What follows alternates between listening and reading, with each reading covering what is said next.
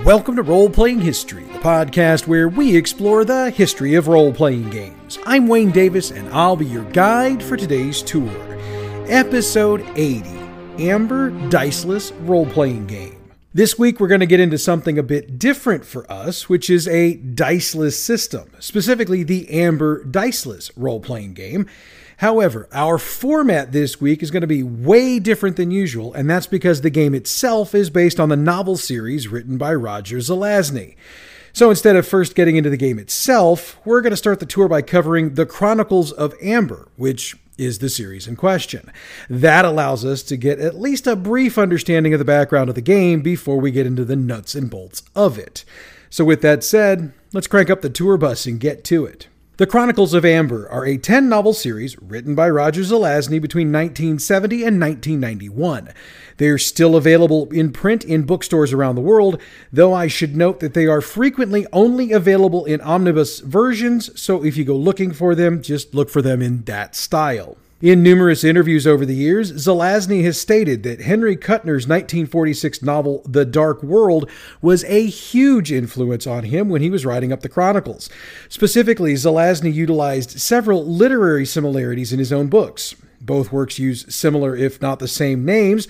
Both works utilize the literary device of moving a present day character from the real world into a fantasy alternate reality world, and a number of other similarities between the works. Zelazny also gave credit to Philip Jose Farmer's World of Tiers series of novels, especially for the powerful family rivalry. Think uh, Game of Thrones, only a whole lot worse. Obviously, Zelazny also utilized his own love for the medieval European time period, so he was influenced by a number of works in that particular genre.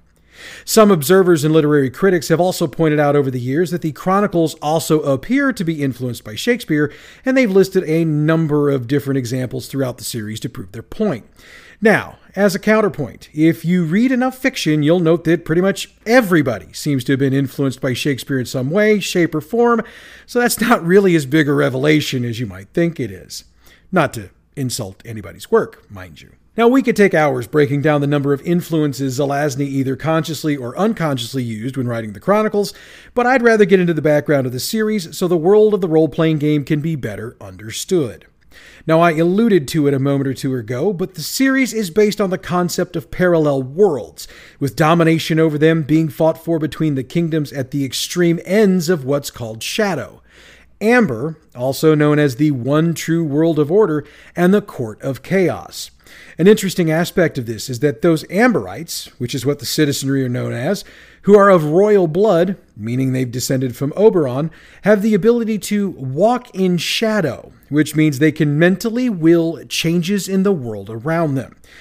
Now, there's a whole lot more to this, but that basic note on ability makes this series different from a great number of the fantasy based novels of the time, many of which were still setting themselves in faraway worlds or periods of time that were a long time ago.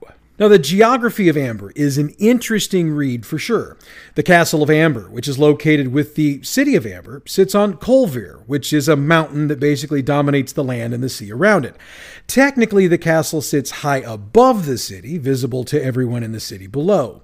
The mountain slopes down into the city and then slopes down into the seaport. While there are paths and roads going through the city as well as up to the castle, there is a cliff on the eastern side of the mountain which is thousands of feet high. It's climbable, though, by utilizing a set of stone steps that work through switchbacks on the mountain itself. That's not easy. You can only walk at single file as you work up the mountain, but it can be done. Southeast of Amber and out to the sea is the city of Rebma, as well as the Isle of Cabra, which has been noted in more than one fan review for its lighthouse. It's also well known for that lighthouse in the series itself. There are a number of estates and other villages to the north of Amber, but again, this show is primarily about the role playing game, so in the interest of time and space, we'll move on to the next subject of the novels that I wanted to cover. The Chronicles primarily focus on the dysfunctional family that finds itself in the center of a cosmic war between a number of powers. Nine princes and four princesses of Amber are tied into dealing with the disappearance of Oberon, who, by the way, is their father, and trying to figure out the succession of the throne. As one would expect, nobody trusts anybody, and they're all ready to stab each other in the back at a moment's notice. And it should be noted, they're ready to do that both figuratively and literally. So, as you might think, they're all running with the same theory. It's all about me, baby. Taking all of that into account, I'll again allude to Game of Thrones, which a great majority of you have either read the books for or see the series based upon. This family bears a great resemblance to the Lannisters, or to be more accurate, the Lannisters bear a great resemblance to this family. There's one more point about the ruling family that I want to hit on in this section, and that's the fact that all of the princes and princesses have superhuman strength and regenerative abilities. So, to that end, it makes them among the most powerful beings on Amber, if not the most powerful beings. And they're trying to stab each other in the back. Makes family dinner an interesting concept, if you ask me. All right, so we've done a brief outline on the novels that are the basis of the role playing game. With that done, let's dig into the Amber Diceless role playing game. As we do when deep diving a role playing game, let's start with the history of the creation of the game itself. Eric Wujcik, whom we've discussed before in the history of this show, offered to design a game based on the Amber books for West End Games, and they agreed to take a look at whatever product he created. Wujcik's goal was to integrate the Amber setting into a role playing game that would work in a coherent manner. Wujcik took his task seriously, playtesting his system for several months at the Michigan Gaming Center. During the playtests, he decided his game would be a diceless game. When he presented it to West End, they weren't interested. And as you might guess, it's because the game was intended to be diceless. Needless to say, the concept of diceless games wasn't a very popular one in the late 80s, and with all of West End Games' RPG products needing dice, they couldn't see the game selling well without them. Wujcik wasn't deterred, though. He acquired the role playing game rights to Amber himself then took the game to R. Talsorian Games. Initially, it seemed as if the partnership would work, but something didn't sit right with Wujcik, and he withdrew from the association over what he's called, quote, creative differences, end quote, over the years. Now, Wujcik still wasn't giving up. Out of options from established publishers, he decided to form his own company. He called it Phage Press and used it to publish Amber Diceless role playing game in 1991. The original book came in at a hefty, for the time, 256 page book, which focused on materials from the first five novels in the series, which are known as the Corwin cycle. However, he also sprinkled in some details, specifically the concepts of sorcery and the Logrus, from the other five novels, which are also known as the Merlin cycle. His reasoning for doing this was to allow players to play characters from both sides of the Amber coin. Now, he made a few adjustments from the book that would allow players to have more choice in character creation, but otherwise stayed as true as he could to the original source materials. Something to understand here is that it was just assumed that those choosing to play Amber Diceless would have already read at least some of the novels, so Wujcik didn't get into minute details in the gamebook. It was assumed you'd build your character based on one of the major characters from the series, since they're seen as the heroes and villains of the work. This has been criticized by many over the years, as those who didn't or haven't read the novels feel like they were missing something when they went to play the game. However, having taken a cursory look at the rules, my opinion is that knowledge of the series isn't an absolute necessity. While you will lose a little something in the translation from the novels to the game, you can still play it, enjoy it, and have a good time with it. Of course, as I said, that's my opinion, and I could be wrong. With the release of the main rules finished, a 256 page companion book was released in 1993. Titled Shadow Knight, Wujcik put in the remaining details from the Merlin series he'd left out of the original book, which provided players with a number of new options for creating their characters and GMs with a number of new options for running their games and their NPCs. One change from the novels themselves is that Wujcik didn't treat the Merlin series as a continuation of the series. Instead, he presented it as a role playing game example, using the characters from the book Merlin, Luke, Julia, Jurt, and Coral as the PCs in his example. Some of the book contains essays on the game itself, stats for new characters, and some updates from characters from the first book, and plot summaries from all 10 books in the series. That final inclusion was specifically for the GMs who hadn't read the source material to assist them in running the game. I'd also argue those summaries would work for players who hadn't read the books either. Both of the games were translated into French and published by Jeu Descartes in 1994 and 1995, respectively. Phage Press had announced a third book in the series titled Rebma. They'd commissioned cover art as well as taken pre orders. However, the book never saw the light of day. Wujcik had also discussed an interest in creating a book providing more details about the Court of Chaos. Again, that book never saw the light of day, and the sun soon set on the Phage Press period of Amber Diceless. The publishing rights to Amber Diceless were acquired by Guardians of the Order in 2004. They took over sales of the books and announced they'd be releasing a new version of the game, which of course tends to be the modus operandi when a company acquires an existing product. But Guardians of the Order never delivered on that announcement, and they went out of business in 2006. With the end of Guardians of the Order, the original books in the Amber Diceless line went out of print. That being said, they are available in PDF form from multiple sites, and we'd suggest you start at DriveThruRPG if you're interested. And for the record, we don't get anything for sending folks to the site. We offer them as a suggestion for a start point for PDFs as a quasi public service announcement. In June of 2007, a new company, Diceless by Design, was created by Edwin Voskamp and Eric Todd. Their stated goal was to bring Amber Diceless back into print, but they weren't the ones to do it. Instead, they licensed the product to Rite Publishing in May of 2010, and they announced their intentions to pair the rules system with a new setting. With that in mind, they tapped Jason Durall, who was a veteran of both the industry as a whole and the Diceless system itself.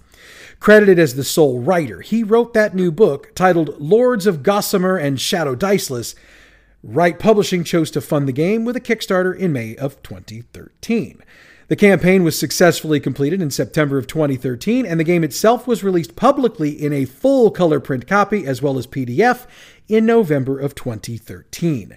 Diceless by Design also provided additional supplements and support for the new game. Now, as we record this show, this version of the game is also out of print, but the PDFs are still available, if of course you're interested. However, I feel the obligation to remind you that while the system is the same, the setting is way different from the original books.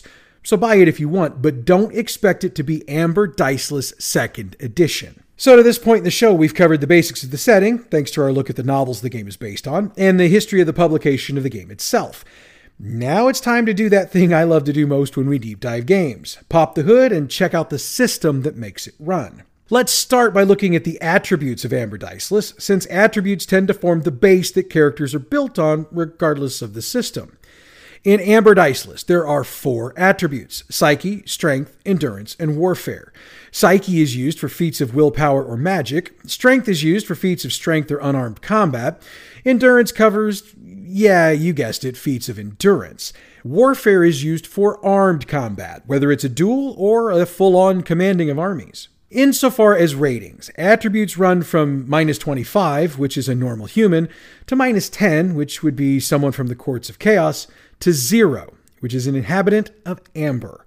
Scores can continue to climb, but there's no limit to how high they can go. Once you get above zero, though, scores are ranked, with the highest score being ranked first, next highest second, and so on. Let me give you an example of how that works. The character with first rank in an attribute is considered to be superior in that attribute, which means they're better than the character with the second rank, regardless of how close those scores happen to be. Looking at the minutiae of it, the character with the higher rank will always win any sort of contest based on that particular attribute. Now, we know what the attributes are, but we haven't yet discussed how you put points into them. Look, this is a completely different way to buy ability scores from anything we've covered before, I can assure you. Ability scores are purchased during character creation by means of an auction. So, here's how that works. Each player gets 100 character points and they bid on each attribute in turn. The person who bids the most for an attribute is ranked first and therefore superior to all other characters in that attribute. Now, regardless of how much you bid, once the auction for a particular attribute is finished, every bid removes points from your pool. So if you bid 50 points for an attribute and I bid 49, you get the first rank and I get the second, but we both lose the points, therefore lowering the number of points in our respective pools. Keeping that in mind, you'll want to balance your bids when bidding on each attribute. Granted, you're probably not going to be able to get first rank in all of them, but you might just be able to get second in most, if not all, if you really play your point buy right. Now, the idea behind the point auction is to bring a bit of the history of the descendants of Oberon from the books into focus. After all, they've been competing for power for years, so the competition for power in character building means the players are in competition before the actual game even begins. As a GM, I'd recommend reining it in a bit because while the game does foster competition, you don't want things getting out of hand before you even get a chance to run the first scenario of your campaign. Just a little something to keep in mind. Now let's take a moment, if we could, to dig a little deeper into psyche. Characters with a high psyche are presented as having strong telepathic abilities, some of that even being the power to hypnotize and or mentally dominate other characters. That would be especially true of those first rank psyche characters, since they can mentally dominate all of those lower than them pretty much at will. Now, this turns out to be a different presentation than in the books, as those battles are only presented when it's dramatically necessary to have a mind to mind battle. There are a few of those in the series, by the way, but it's safe to say that during the game, there will be a whole lot more. No need to dive deeper into the other three attributes, as they're pretty much the same as they're presented in the books. Besides, I think they're all pretty much self explanatory. So let's move on and look at powers. The powers in the game are based directly off the powers presented in the Chronicles of Amber. The first one is pattern. Basically, any character who has walked the pattern can walk in shadow to any possible universe, and while they're there, they can manipulate probability, which is a pretty neat trick if you ask me. Next up is Logrus. If you've mastered the Logrus, you can send out what are known as Logrus tendrils and pull yourself or objects through shadow. Again, that's a pretty neat trick and a pretty useful one as well. Shapeshifting is another power that can be utilized. Pretty self explanatory. I mean, you can literally alter your physical form. The difference between this form of shapeshifting and forms in other games is that you can also alter your abilities while you do this. All right, let's talk about Trump, and I mean lowercase t Trump. Trump artists can create trumps, which are a type of tarot card which allows for mental communication and travel. Magic is the last power on the list. There are three types of magic in the game power words, which have small but quick effects, sorcery, which are pre prepared spells, much like in other game systems, and conjuration, which is the creation of small objects. It should be noted here that the first four powers I listed are available in an advanced form, which makes them more powerful and or potent. Now, powers are a pretty big deal in the game since they allow characters the opportunity to get pretty much any object they want. But what if you don't have those powers? Or what if you want something with a specific virtue or something? The rules actually provide for this. A player can choose to spend character points to get these types of objects, like an object that's unbreakable or something that has a mind of its own. These objects become a part of the character's legend and cannot be destroyed. So, what happens if you don't spend all your character points in the attribute auction? I mean, it's possible that might happen. They become what are known as good stuff. Good stuff in the game is considered to be a form of good luck, which plays out as the character having positive relationships with a number of NPCs or getting helpful reactions when they need them. Of course, there's a flip side to that coin, and it's bad stuff. Bad stuff is possible because players are allowed to overspend on their character points to a reasonable amount, which is determined in advance by the GM. As you'd guess, bad luck means that you're going to be looked at in a negative light, and if you really need to be lucky, you're probably not going to be. So, with Amber Diceless being a diceless system, how do we resolve tasks? I mentioned this when we were talking about attributes a moment ago, but it should be stated again. In any given fair conflict between two characters, the character with the higher score in the relevant attribute will eventually win. Now, there are two key words there fair and eventually. Keep in mind that when the character attributes are close in score, there are ways to alter the possible outcomes, and I'll get to that in a minute. If there's a wide divide, the conflict's gonna end pretty quickly because the higher score will win the day. So, if the scores are close, there's an easy way for the character with the lower score to find a way to win. And that's change the relevant attribute being used. I mean, if you're having a fist fight where strength would be used, pull a weapon.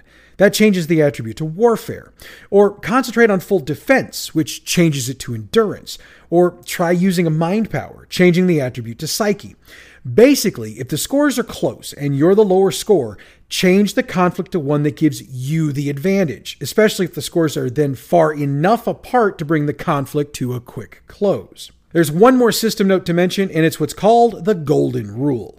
It states specifically that the GM is encouraged to change the rules however they see fit, up to and including adding or removing powers or attributes.